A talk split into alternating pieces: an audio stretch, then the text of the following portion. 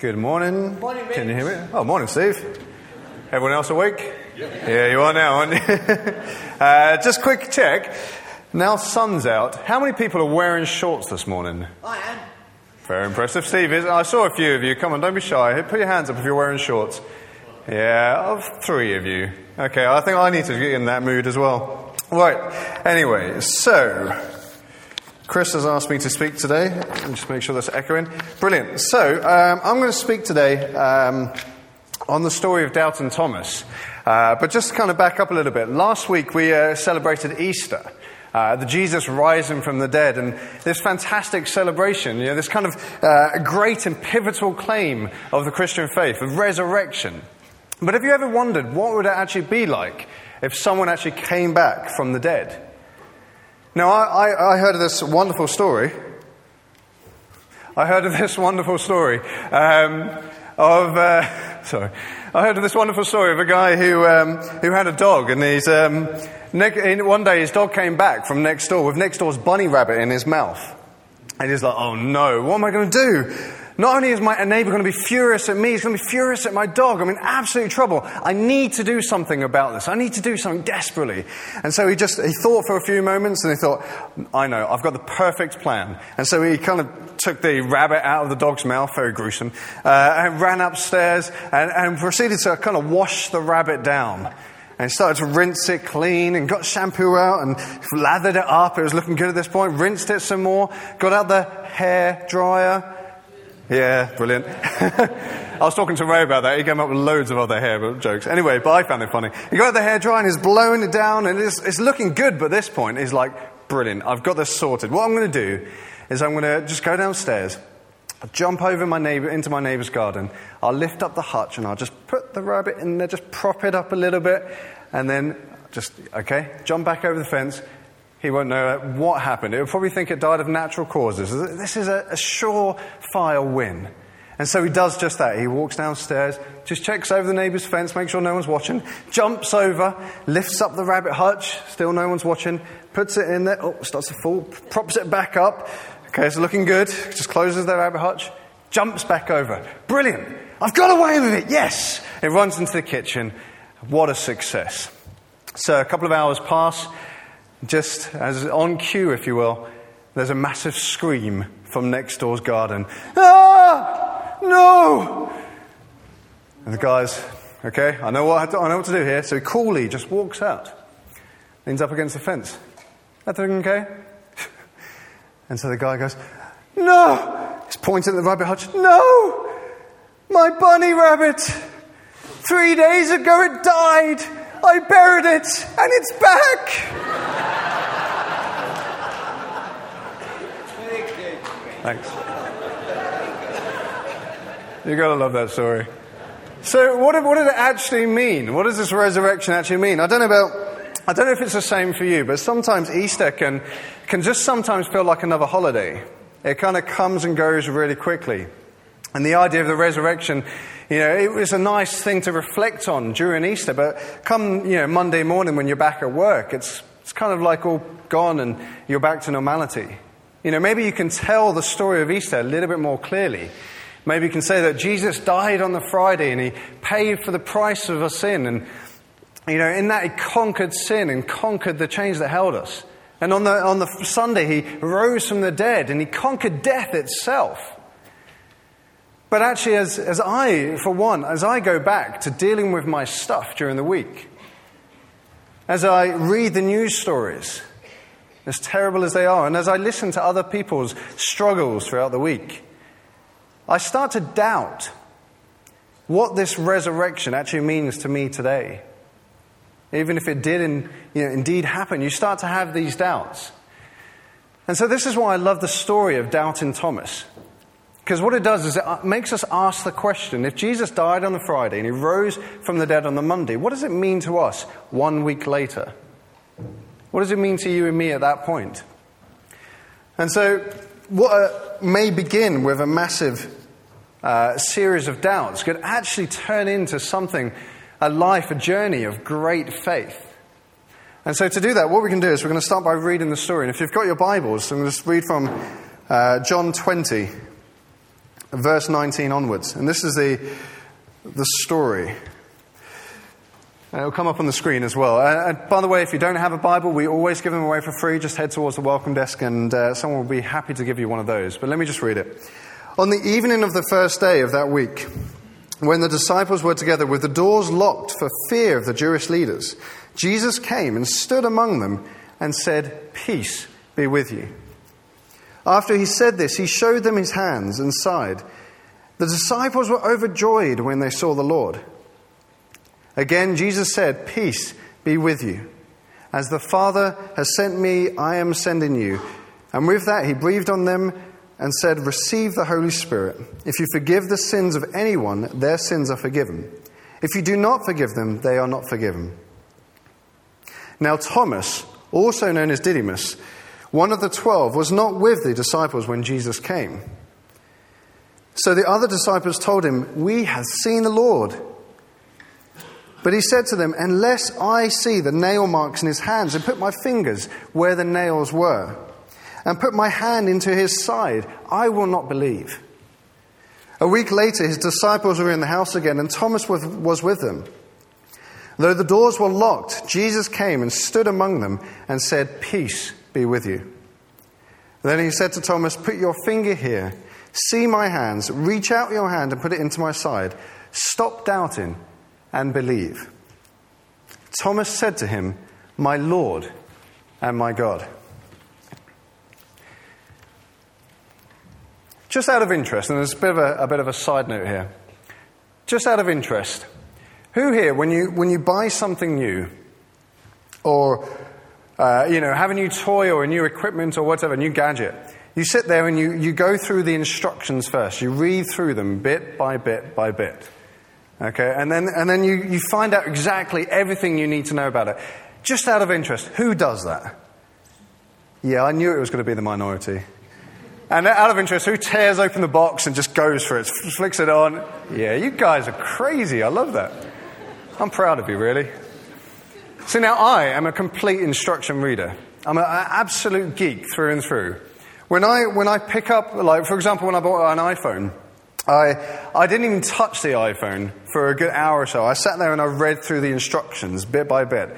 I wanted to know everything that this iPhone did. I wanted to know everything I had. And after hearing everyone talk about it and hearing, you know, reading the instructions, I was really excited as to what it was going to do.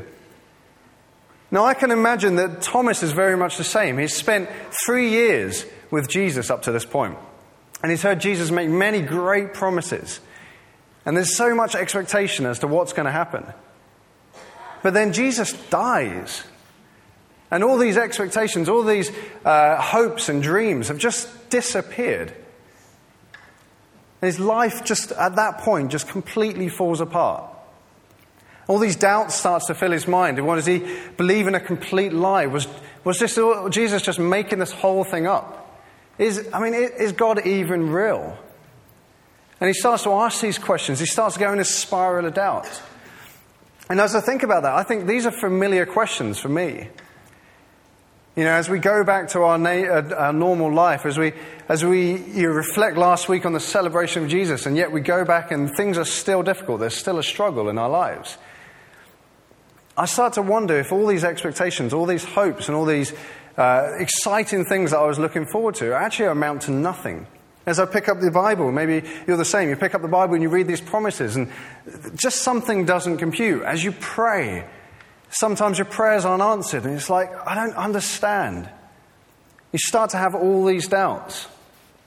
You wonder about coming to church, and it's a great time, and you, you have lots of friends here, but you're missing something still. It doesn't take long for last week's celebrations just to seem hollow and empty, and to turn completely into doubts. Now, I can imagine this is going on with Thomas as, you know, as the other disciples gather together to, to grieve. Thomas is nowhere to be seen in this story.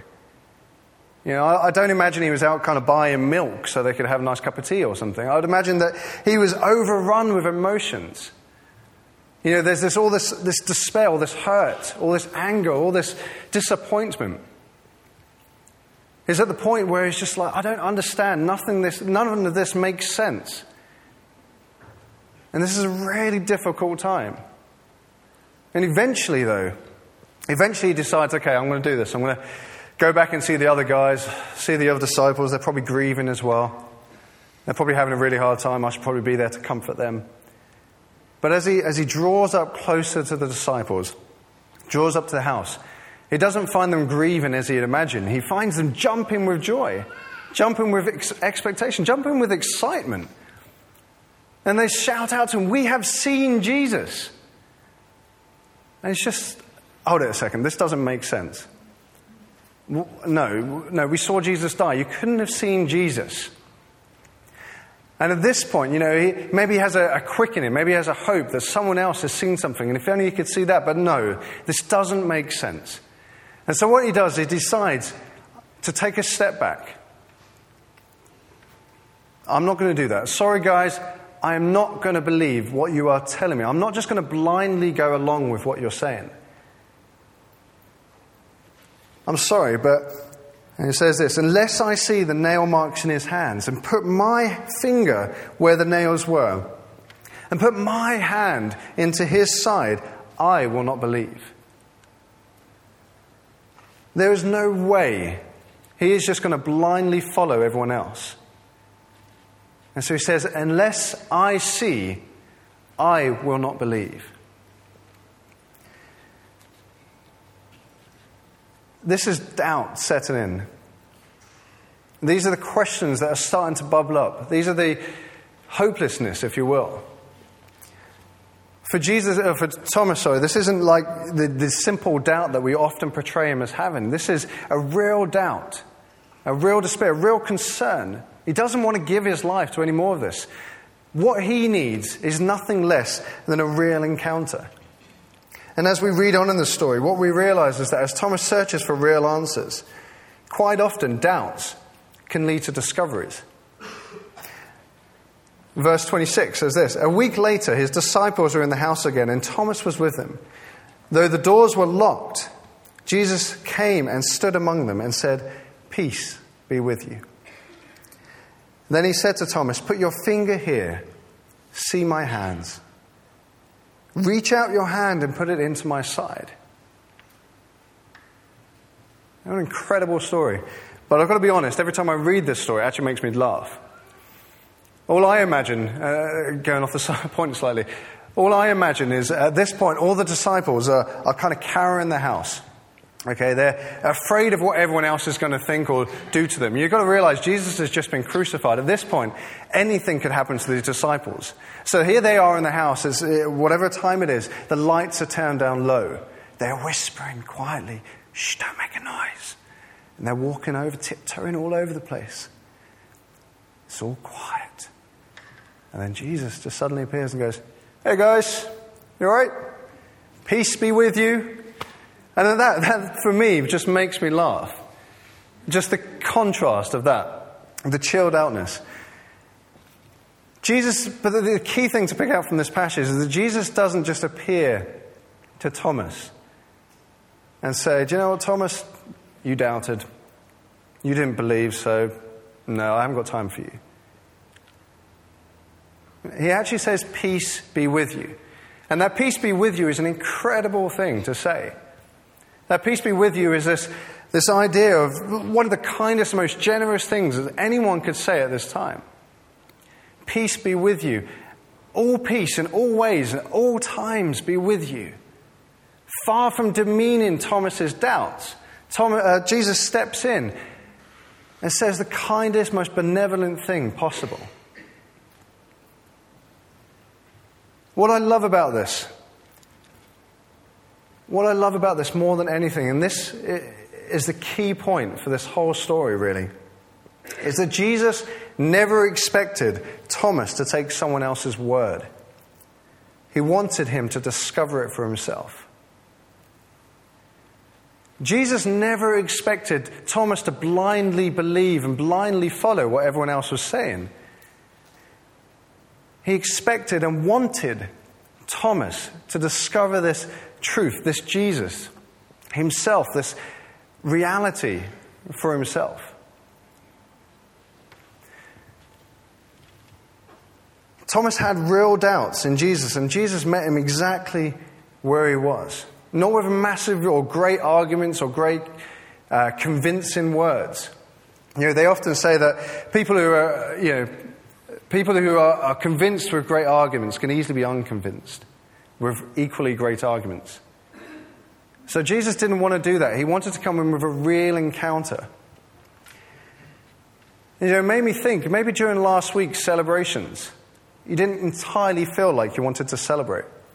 Maybe as you've gone back throughout the week, you've kind of felt like you were missing out on something. Felt like, I don't know, just, I don't get it. We're celebrating one day and then it's a real struggle the next day and the next day. And as you're dealing with your stuff and as you're dealing with struggles, as you're hitting reality, it's just something is missing.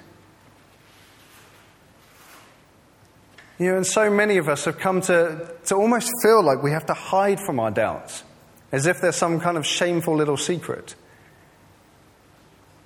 As if if we had doubts that this idea that Jesus just, you know, will say, oh, you know, there's, not a la- there's a lack of faith there, so I haven't got time for that.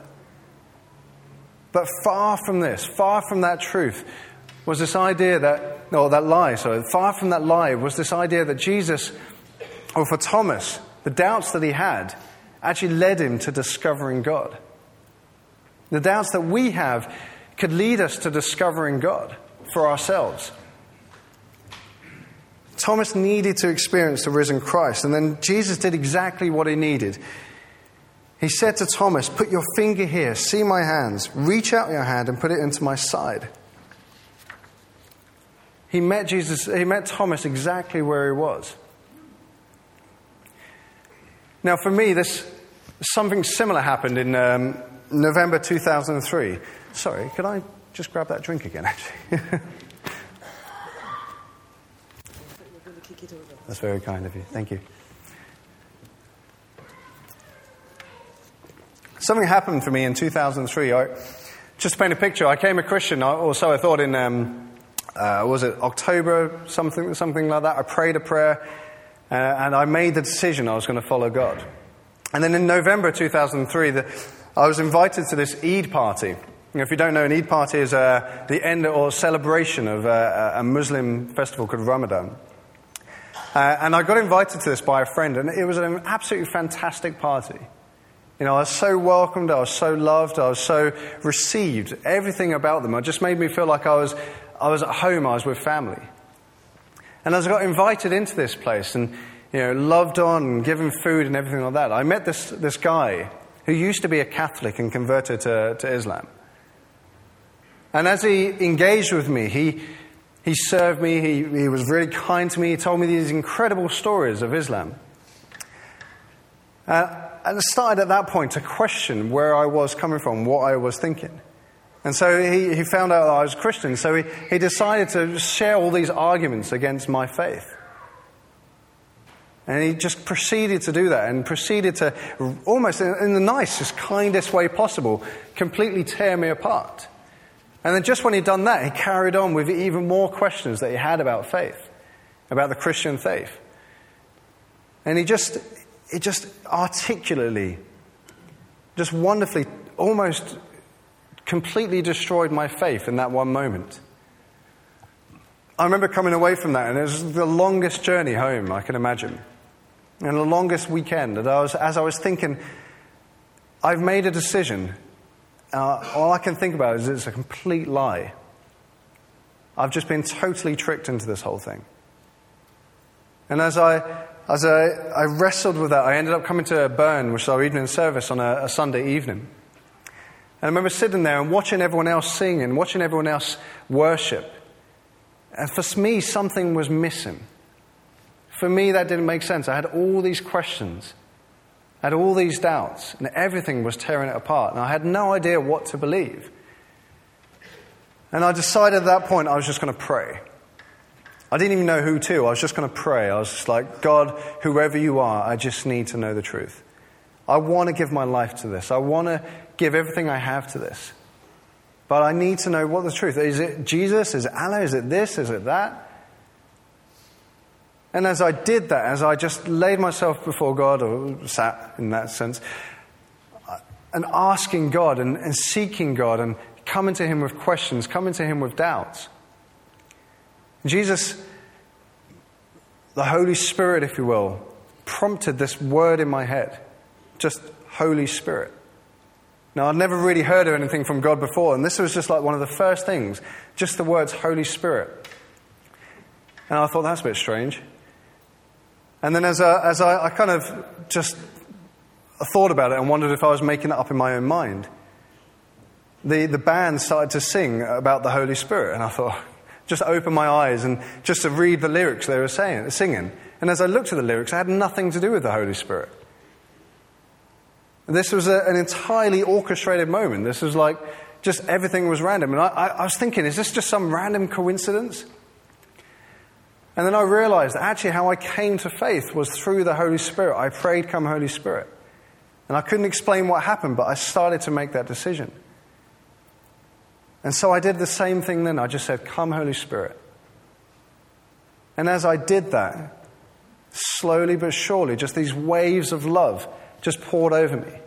This incredible encounter with God, this incredible encounter with the Holy Spirit, with the risen Jesus, if you will, just started to impact me. It started to change me then and there. For the first time ever, this wasn't because of what someone had told me or what someone had convinced me was true. For me, this was true because I had felt, I had seen Jesus. The Holy Spirit totally changed my perception that day, totally changed my doubts into discoveries as I discovered Jesus for myself. And as we look at the last part of the story, and we've got plenty of time, which is good, because at the end of this, I kind of want to, however it's going to work, I want to give people an opportunity to go from those doubt, that place of doubt to discovery. If that's where you are. If you're not, then it's great. But if that's where you are, if you're in a place of doubt and you want to discover Jesus for yourself, then we'll see if we can make time for that at the end. So, as we look at the last part of the story, we look at this place where we've gone from doubts, we've gone to discoveries. And it leads us to the last bit, which is a defining moment. Verse 27 28 says this. And then, and then he said to Thomas, Jesus said to Thomas, Put your finger here and see my hands. Reach out your hand and put it into my side. Stop doubting and believe.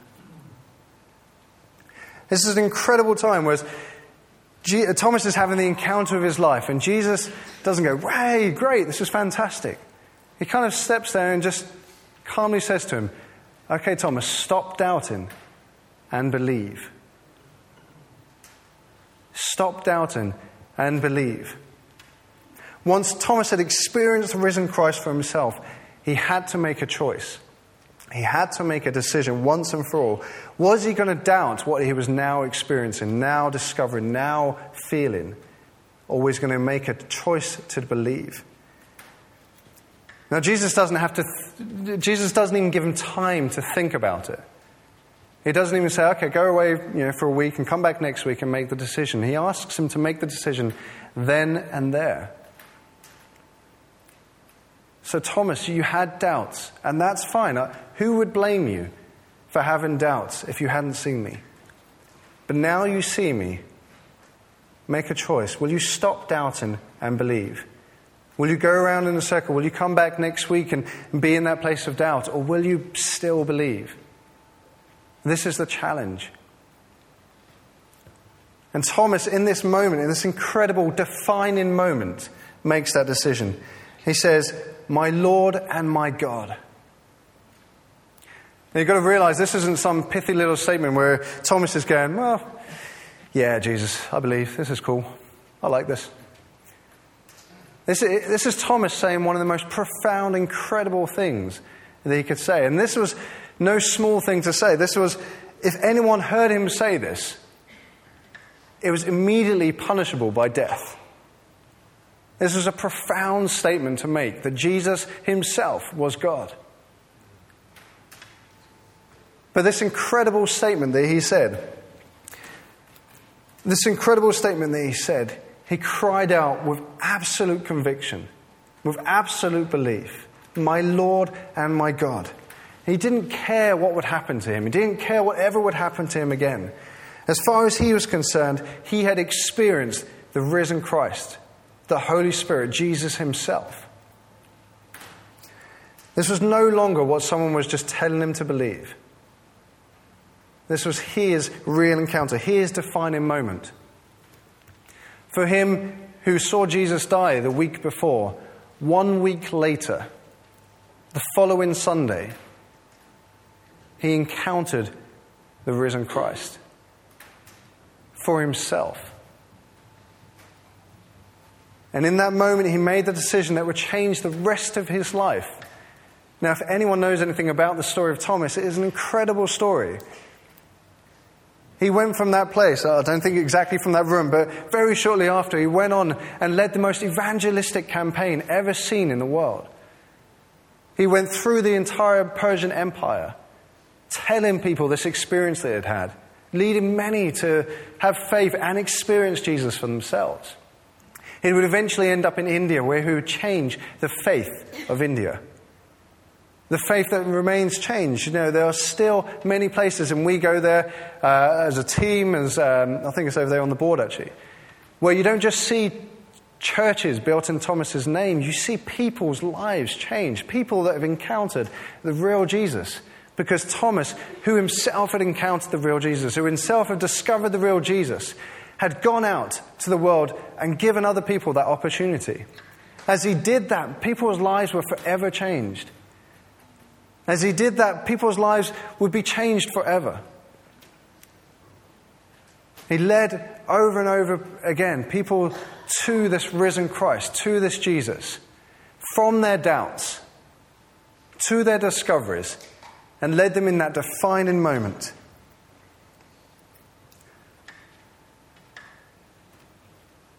And so, as we kind of think about that now,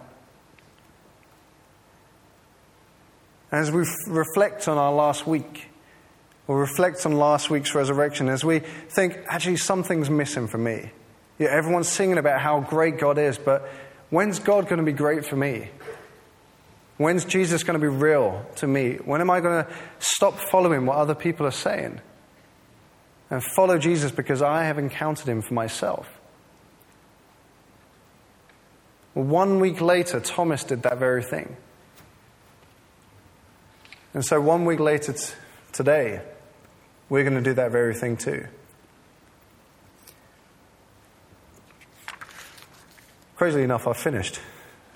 How cool is that? I won't be told off being too long this week.